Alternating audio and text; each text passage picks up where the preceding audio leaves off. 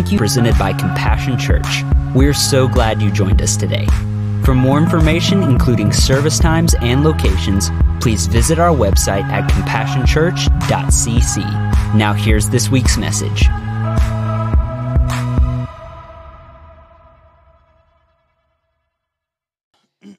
For me, we're going to go to John chapter 15 and start at verse 1. John chapter 15, verse 1. Get those Bibles out. If you're joining us online, I'll give you a few seconds. One, two. All right, you got your Bibles. Good. Let's pick up at verse 1. And I'm reading out of the New Living Translation this morning. It says, I am the true vine, and my Father is the gardener. He cuts off every branch that doesn't produce fruit, and he prunes the branches that do bear fruit, so they will produce even more. You have already been pruned for greater fruitfulness by the message I have given you. Verse 4 Remain in me, and I will remain in you. Say, remain. Say, abide. Say, remain. Abide, remain. Or, tongue twister. For a branch cannot produce fruit if it is severed from the vine and you cannot be fruitful apart from me. Yes, I am the vine, and you, and you are the branches. Those who remain in me say, remain and I in them will produce much fruit. From apart from me, you can do nothing. Anyone who parts from me is thrown away like a useless branch and withers. Such branches are gathered into a pile to be burned.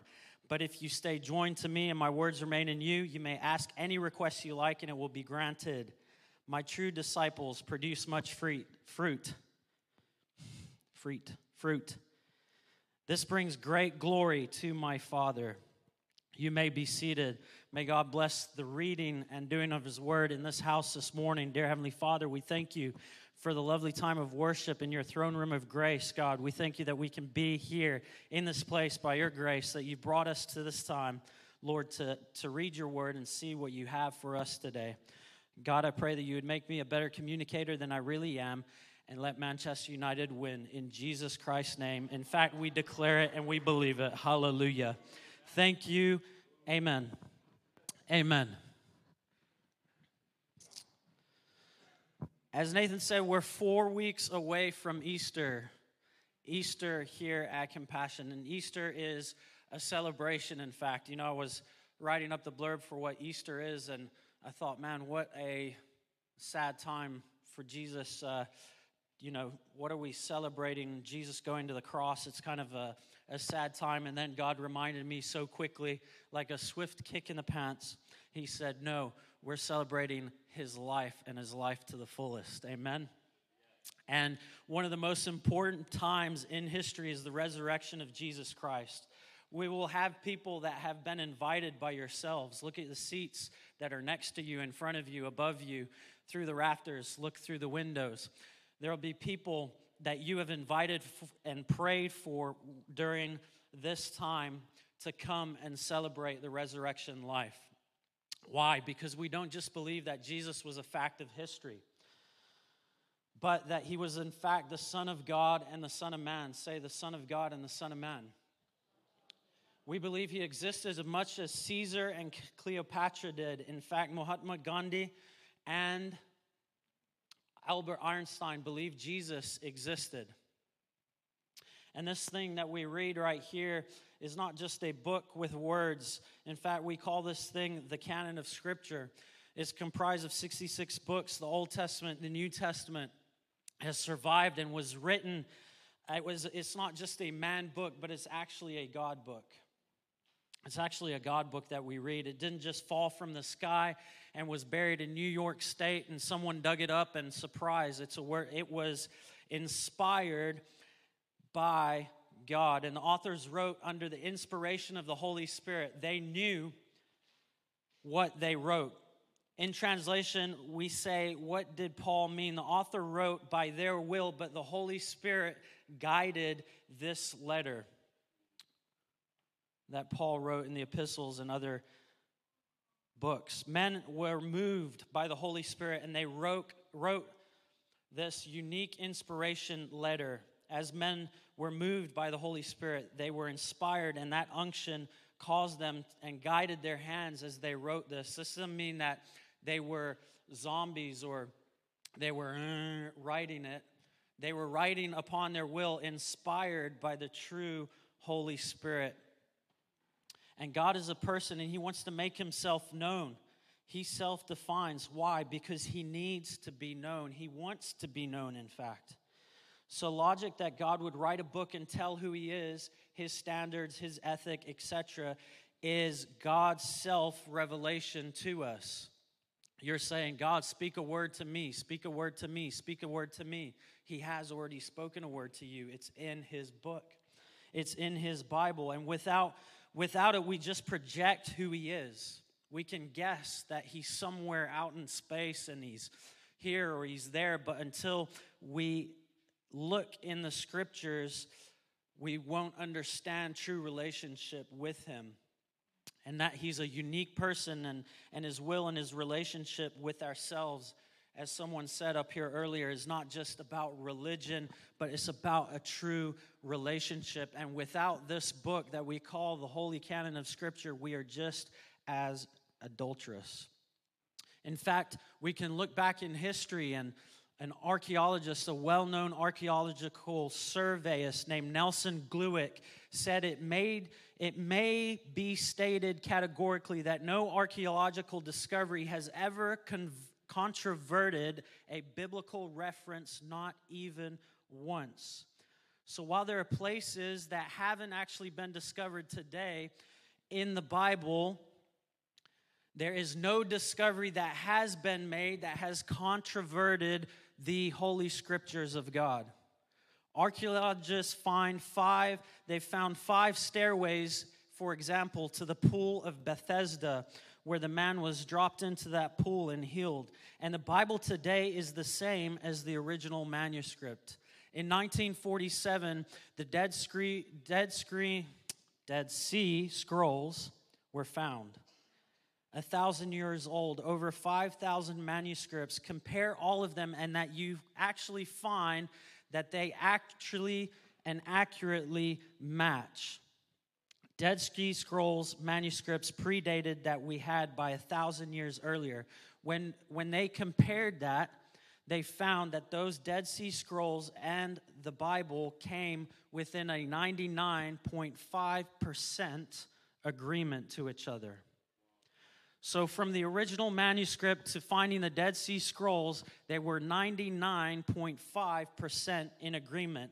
And the 0.5%, which is minor, had to do with spelling and sentence structures that didn't change anything within the meaning. So, today we celebrate the same message, but it said maybe slightly in a different way.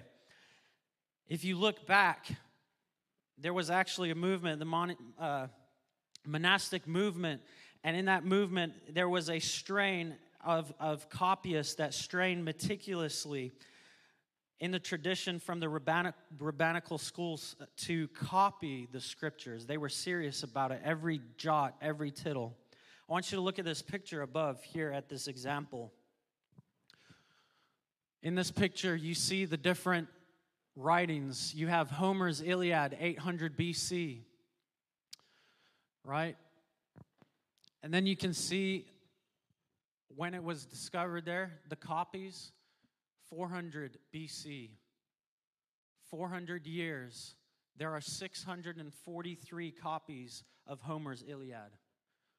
Herodotus' history, 480 to 425 BC. That's when it was written. AD 900. Copies, 1,350 years, only eight copies left. For the sake of time, let's go all the way down. The New Testament is humanity's most reliable written testament out of every single literature piece that we have today. Few people doubt this. Even in Plato's writing, of the Republic, Plato's earliest 900 AD, we can see that there's only how many copies? Seven copies left of the original there. The reason we have the ancient Greek or the Roman document is because of the church. And the earliest copies that we have is 380. If you see it, it was written in 61 to 113 AD. and discovered 850 AD, 750 years. And we, oh, sorry, I'm reading the, long, the wrong line. New Testament, AD 51 to 100, AD 114, portions of it, AD 200. You see 50 years, 100 years, 225. And then you see how many copies we have today of the original 5,366 copies. So, why do I say all of that? Here's why. Because as we journey through in the sermon series, as we start, we're going to be talking about liar, lunatic, or Lord. And C.S. Lewis coined this phrase in his famous book, Mere Christianity, and he called liar, lunatic, or Lord. When you look at Jesus Christ, you cannot just call him a great teacher. He simply leaves no room for that. Either he truly was Lord to us, or he was just a lunatic or loony bin person, or he was a liar. Amen. Let's look at some of the phrases that Jesus said because if we look at some of those phrases, you'll see that either Jesus was a liar, he was a lunatic, or he was a Lord. In the Old Testament, God revealed his name to Moses as the I am who I am. This is what you are to say to the Israelites I am has sent me to you. Exodus chapter 3, verse 14. Thus, in Judaism, I am is the unquestionably understood as the name for God. Whenever Jesus made an I am statement in which he claimed attributes of deity, he was identifying himself as God. Now imagine a man roamed the earth, right? Came before the re- religious scholars of the day and said, I am that I am to these Jewish people. Imagine he came and he said, I am that I am. They would have understood that to be the deity of God, the Lord God, standing in the flesh. So, you know what they thought? This guy is either a liar, a lunatic, or he is actually the Lord of all. There are seven pictures of I am statements found in John's gospel. Number one, read it with me here I am the bread of life. Okay, one person got it. I am the bread of life. I am the light of the world. I am the door or the gate. I am the good shepherd. I am the resurrection and the life. I am the way, the truth, and the life. I am the true vine. And today we end on I am the true vine, number seven. And this is where we're going to lay the scripture today, and we're going to look into that. You know, I was in the garden a couple of years back, and there was a beautiful hydraneum.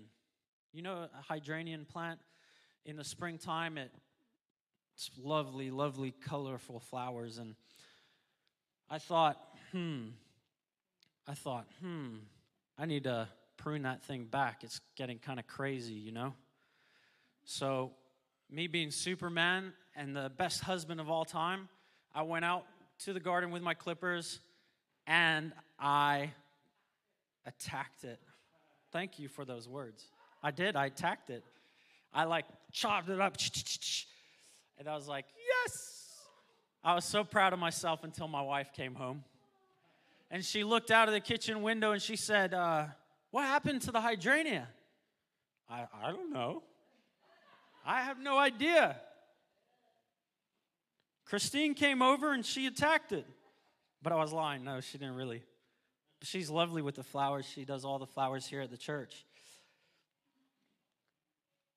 But you know what was crazy is it was it was wintertime when that happened. And it was down to literally just sort of like a couple of stems on that hydrangea. Hydrangea. Genja. And when it was down like that, in the spring it came back and that thing went out of control in a good way. It grew back even better than what it was in the winter. In the winter, it looked like it, it could possibly die, it looked like it could possibly go down to nothing. And then all of a sudden in the spring, it branched and it poof, it came into being.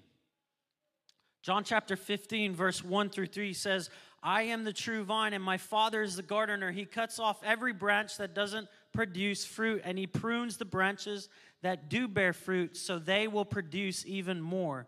You have already been pruned for greater fruitfulness by the message I have given you. Let's look at the context of this story here. In chapter 13, Jesus sat down with his disciples at the Last Supper. In John chapter 15, did I say Matthew? I meant John. In John chapter 15, he spoke about, I am the vine. In John chapter 17, 24 hours later, Jesus was in the garden and he was being turned over to be crucified. The grapevine is a prolific plant. A single vine can bear many, many different grapes. And in the Old Testament, grapes symbolize God's fruitfulness in doing God's work on the earth. Psalms 80, verse 8, Isaiah 5, verse 1 through 7, Ezekiel chapter 19, verse 10 through 14. In the Passover meal, the fruit of the vine symbolize God's goodness to his people. Here's some water for you, okay? Go.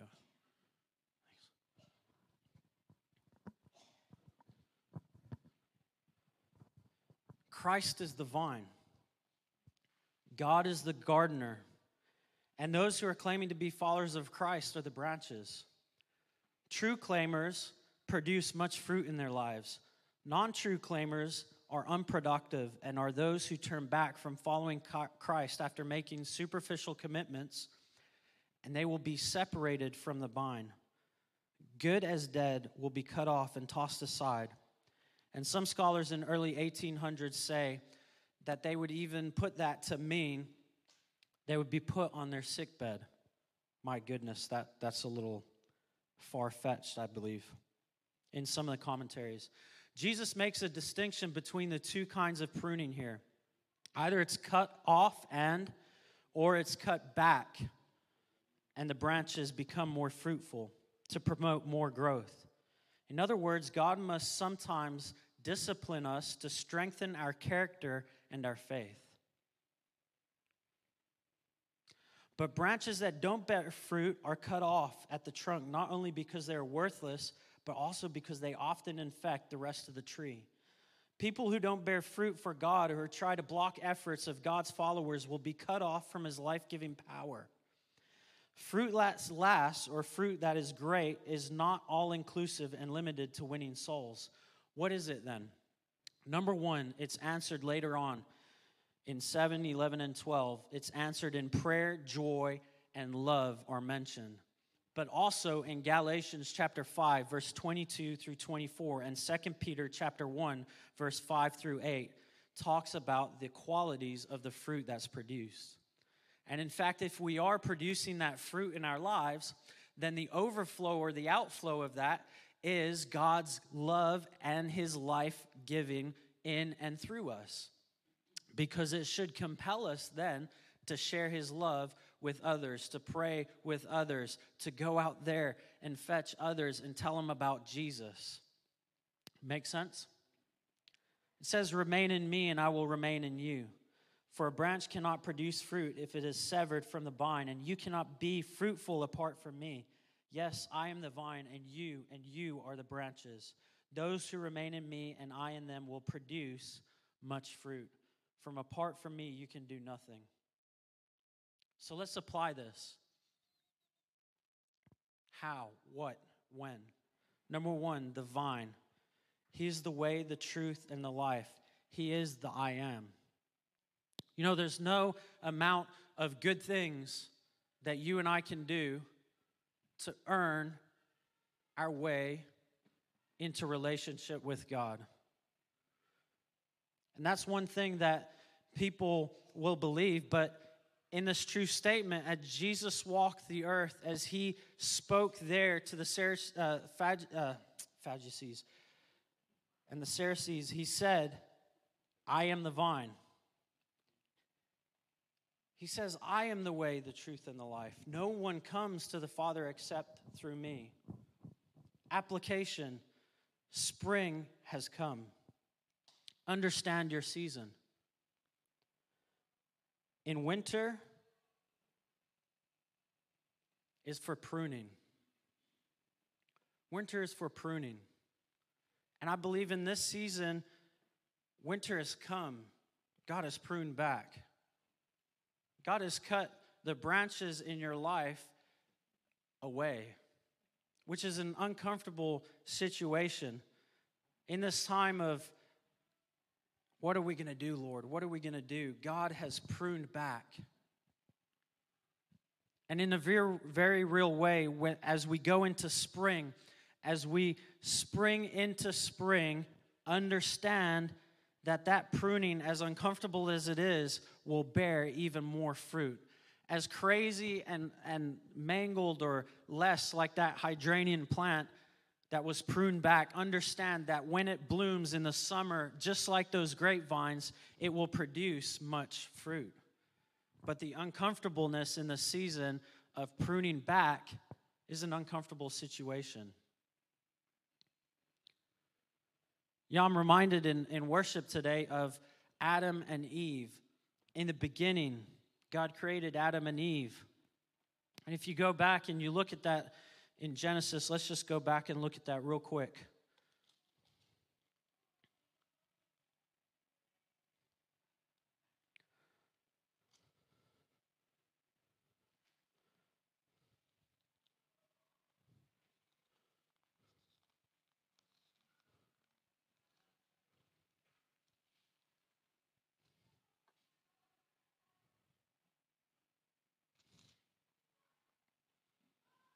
Now the serpent was the shrewdest of all the creatures the Lord God had made. Really, he asked the woman, did God really say you must not eat of any fruit of the garden, of any fruit in the garden? Of course we may eat it, the woman told him. It's only the fruit from the tree at the center of the garden that we are not allowed to eat. God says we must not eat it or even touch it, or we will die. You won't die, the serpent hissed. God knows that your eyes will be opened when you eat it You'll become just like God, knowing everything, both good and evil. There's great deception in that because the fruit looks really good to touch and eat. And the devil says, No, you're not going to die. It's just going to open your eyes further. But God has said, Do not touch that, otherwise you'll die. But the woman was convinced the fruit looked so fresh and delicious, and it would be it would make her so wise, so she ate some of the fruit. She also gave some to her husband who was with her. Then he ate it too. At that moment, their eyes were opened and they were suddenly felt shameful at their nakedness. So they strung fig leaves together around their hips to cover themselves. When God prunes back, or when, when God prunes back that vine, or He takes it back, I felt like God was speaking that how does that apply? Is that there's some people that feel naked and afraid because you've never you've never felt this weird feeling of being exposed in front of the Lord. And he he's exposing that thing and he's pruning back that thing to bring you into the place that he wants you to be in. Does that make sense? And especially in this season, as we spring forward, because I believe in a very real way, I believe that spring is going to hold something new. It's not just called spring and flowers spring forth, and but God is going to do something amazing because I know the winter season. I don't know if you if you feel it too, but I feel like the Lord has been pruning back. He's been chucking out what needs to be chucked out. Have you ever seen Hoarders, the TV program? They go into a room and there's things everywhere. Right? Sometimes our lives are full of things everywhere. Yeah? Mom says, clean your room, and you shove things under the bed like that. And she comes in and she specifically looks under the bed. God is looking under your bed. so to speak. He's, he's looking and you're, and you're sat right there before him and he's exposing the truth. And it's an uncomfortable feeling. It's not condemnation because we know condemnation comes from the liar and the accuser, but it's a conviction. Here is the hope. Here's the encouragement in that is that in this season, as you feel the gardener coming and pruning your life, and shaping you and forming you, there's something that will spring forth that is even greater. There's fruit in your life in this uncomfortable season that as He prunes that back and it's uncomfortable and there's changes, it's not a condemnation to where it says there's no hope for you. Because that's what condemnation does is condemnation comes and it and it it's sly and it looks good and it's deceptive but it's a conviction from the Lord saying, you need to prune this off. I'm exposing you because when Adam and Eve were exposed, they were naked and afraid. For the first time, they felt the Lord before them and they had to cover themselves. What would it look like if we stood in that position in front of the Lord and let Him deal with our nakedness and our afraidness and our doubt and our worries and our fears in this season. Do you think the I am that I am, do you think He would then cover us, not with our own fig leaves, but cover us with his armor?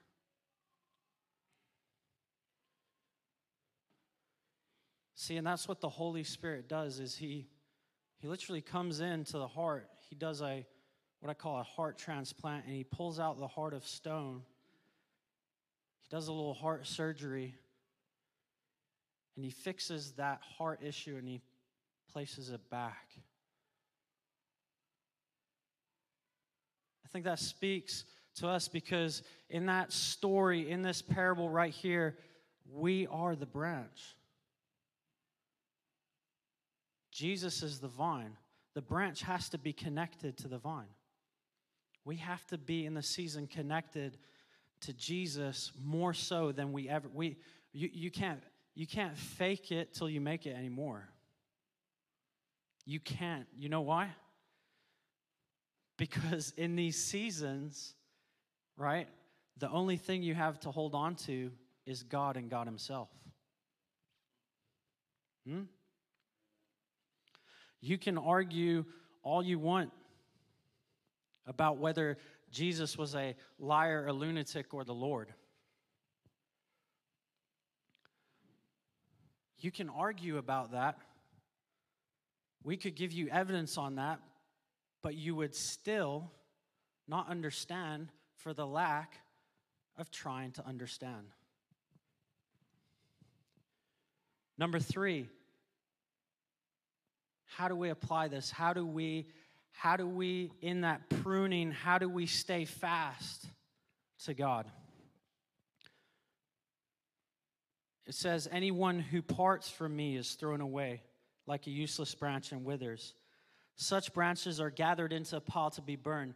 But if you stay joined to me and my words remain in you, you may ask any request you like. Any request you like. And it will be granted. My true disciples produce much fruit. This brings great glory to my Father. That word in the NLT is staying joined and remaining. In some other translations, it says abide. And that word abide is a present tense imperative verb. What this, what this means is abiding doesn't just mean I'm abiding, it's a verb, it's an action of abiding. It's not a noun, it's a verb, and a verb means action. And so, what does abiding actually mean? It indicates a continuous action of the disciple. Make sense? So we don't just abide in the word today, but we abide in the word every single day. We abide in his revelatory word, his self revelatory word, this word, this living and active word, as it says, that's falling apart because I've had it so long. We abide in this thing. Because when we abide in this, we abide in him because it's living and it's active. And our goal as believers is to get closer to Christ and then show others that they too can abide in Jesus Christ. Amen? Is an action verb. In Jewish culture, formal education began at six years of age in what they called the Bet Sefer or the house of the book in six to ten. Tradition has it that on the first day of class, the rabbi would stand before the class and he would say, Right, you are going to love this word. And all the kids are like, no, they're ready. And what the what the rabbi would do is he would cover a slate. Imagine a slate on that table. He would cover it in honey and he would recite Psalm 119 How sweet are your words to my taste, yes, sweeter than honey to my mouth. It taught the students that nothing was sweeter than the Word of God. When they had graduated from that, they had literally memorized the entire Torah Genesis, Exodus, Leviticus, Numbers, Deuteronomy. And those scriptures were engraved on their hearts. They were memorized, they were meditated. Then they came from 10 to 14 to the house of learning or the Bet Talmud. And they had to memorize the rest of the Hebrew scriptures. After they finished that school, they would go to the house of study, the Bet Midrash. And in that, only a few moved on there. Some didn't make the cut. And in the Jewish tradition, a lot of those that didn't make the cut at that point were put into the family businesses. If you were luck, lucky enough to stay, they would ask the rabbi if they could become the Talmidim or disciples of the rabbi. And the rabbi chose them. They would get in, an invitation called Lech Acharai, meaning come and follow me. Inherent in the invitation was the understanding that it meant total surrender and complete devotion to that rabbi and that teaching. It meant taking the rabbi's yoke on yourself, the yoke that represented the rabbi's yoke on yourself, and it represented the sum total of the rabbi's philosophy and his practices. It meant spending every waking moment with him. It meant going wherever he went, doing whatever he did, listening to everything he said. To complete devotion of discipleship is sometimes described as being covered in the dust of your rabbi. Everywhere rabbi went, student would go as a follower. Let's have the worship team up at this minute as we close. It was an allusion to the fact that the disciples followed the rabbi so closely that the dust that the rabbi kicked up with his heels would literally cover the disciples who followed him. Let's look at the application here of what we're talking about. You okay? Sure?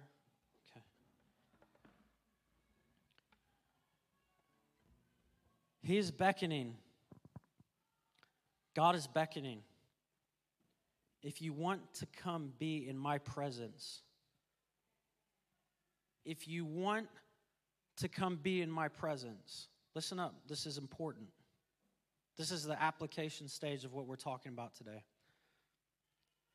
If we want to produce the fruit in the life of ourselves, the surest way is to get into the Word of God. The surest way is to understand what this book means and what it's about, and to become a true follower of our ultimate rabbi, who's not a Jewish rabbi, but He is.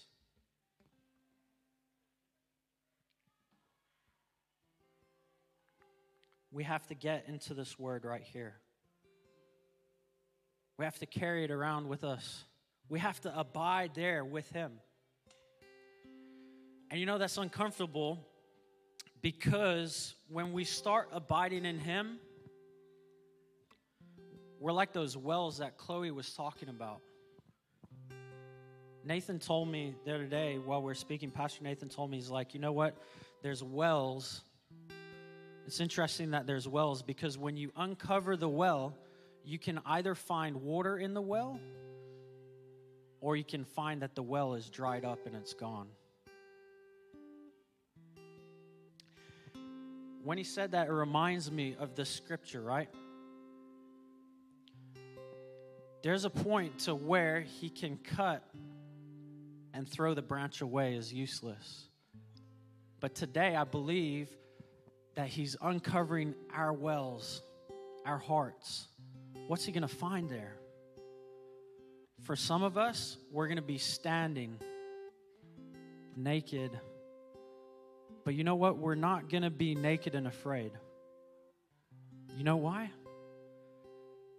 Because our rabbi is Jesus Christ, the Son of God and the Son of Man. He is the I am who I am that I am. He said it in the Old Testament. He is the Son of the living God, and He came as a man to this earth for you and I. It will radically change the way you think, the way you live, the way you love, the way you express yourselves, but it requires more than a casual reading. Number one, abiding means believing that He is the Son of God. 1 John chapter 4, verse 15. And I won't expound upon these. These are supporting scriptures. All who declare that Jesus is the Son of God have God living in them and they live in God. Why don't we stand to our feet and respond today? Sorry. No worries. You want that one? Okay. Uh, there we go. Sorry, I stole your.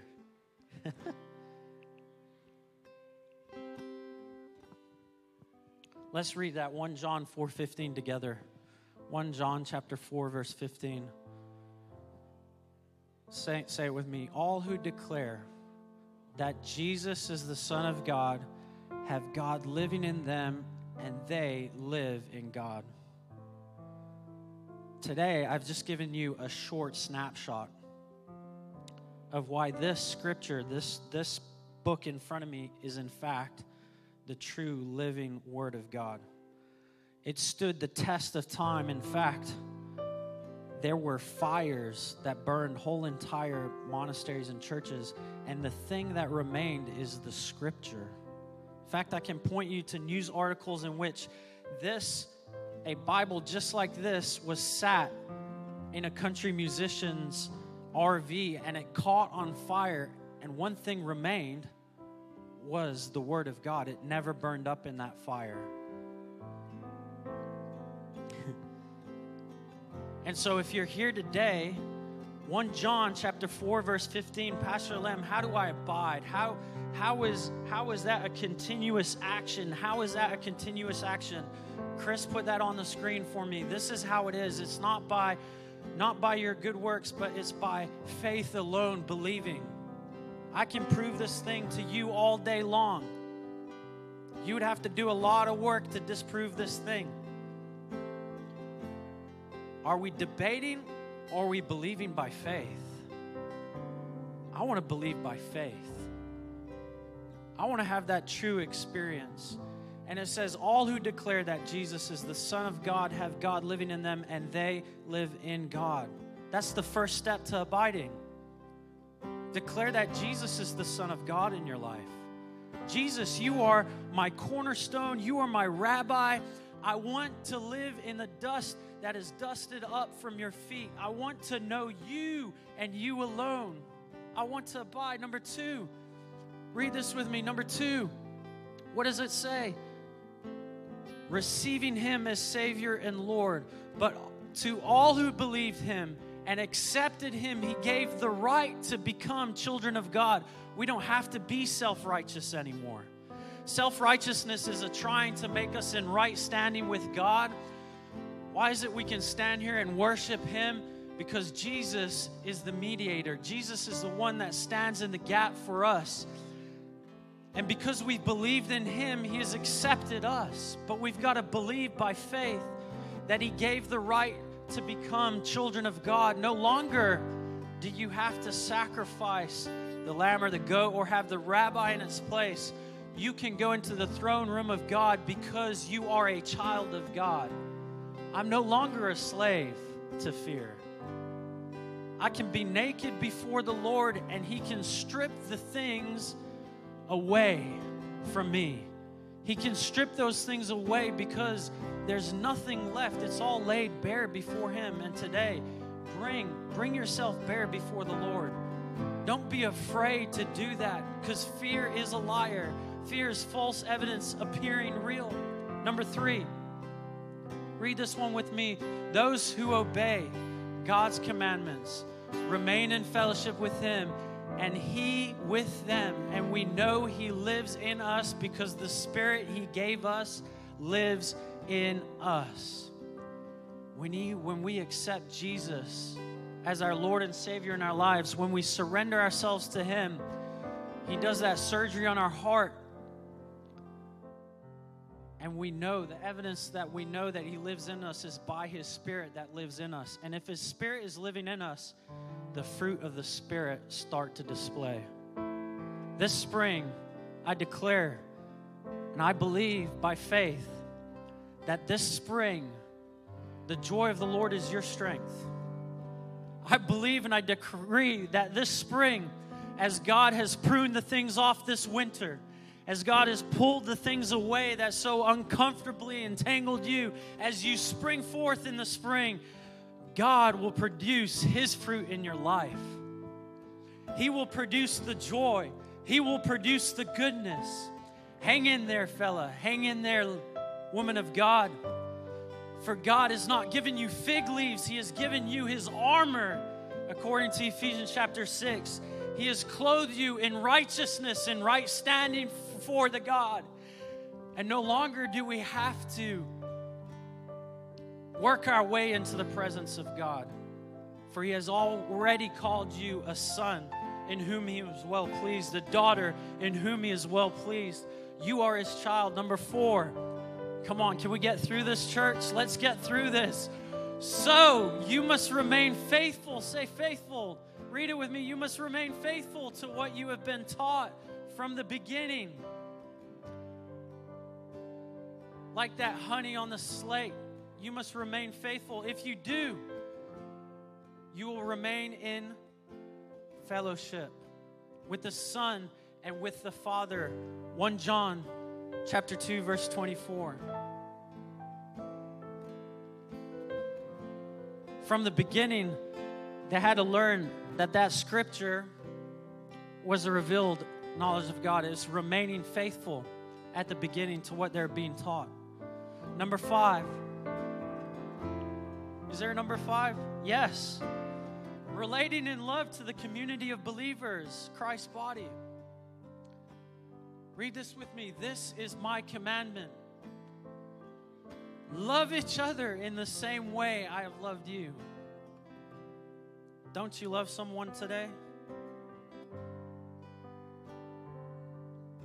If you've received the love of God, there is no other thing that you can do but to display that love and to show others Christ's love within you. This is what we're going to do. We're going to end on number five today. Abiding. How do we abide? Those five. Thank you for listening to this podcast presented by Compassion Church. For more information, please visit our website at compassionchurch.cc.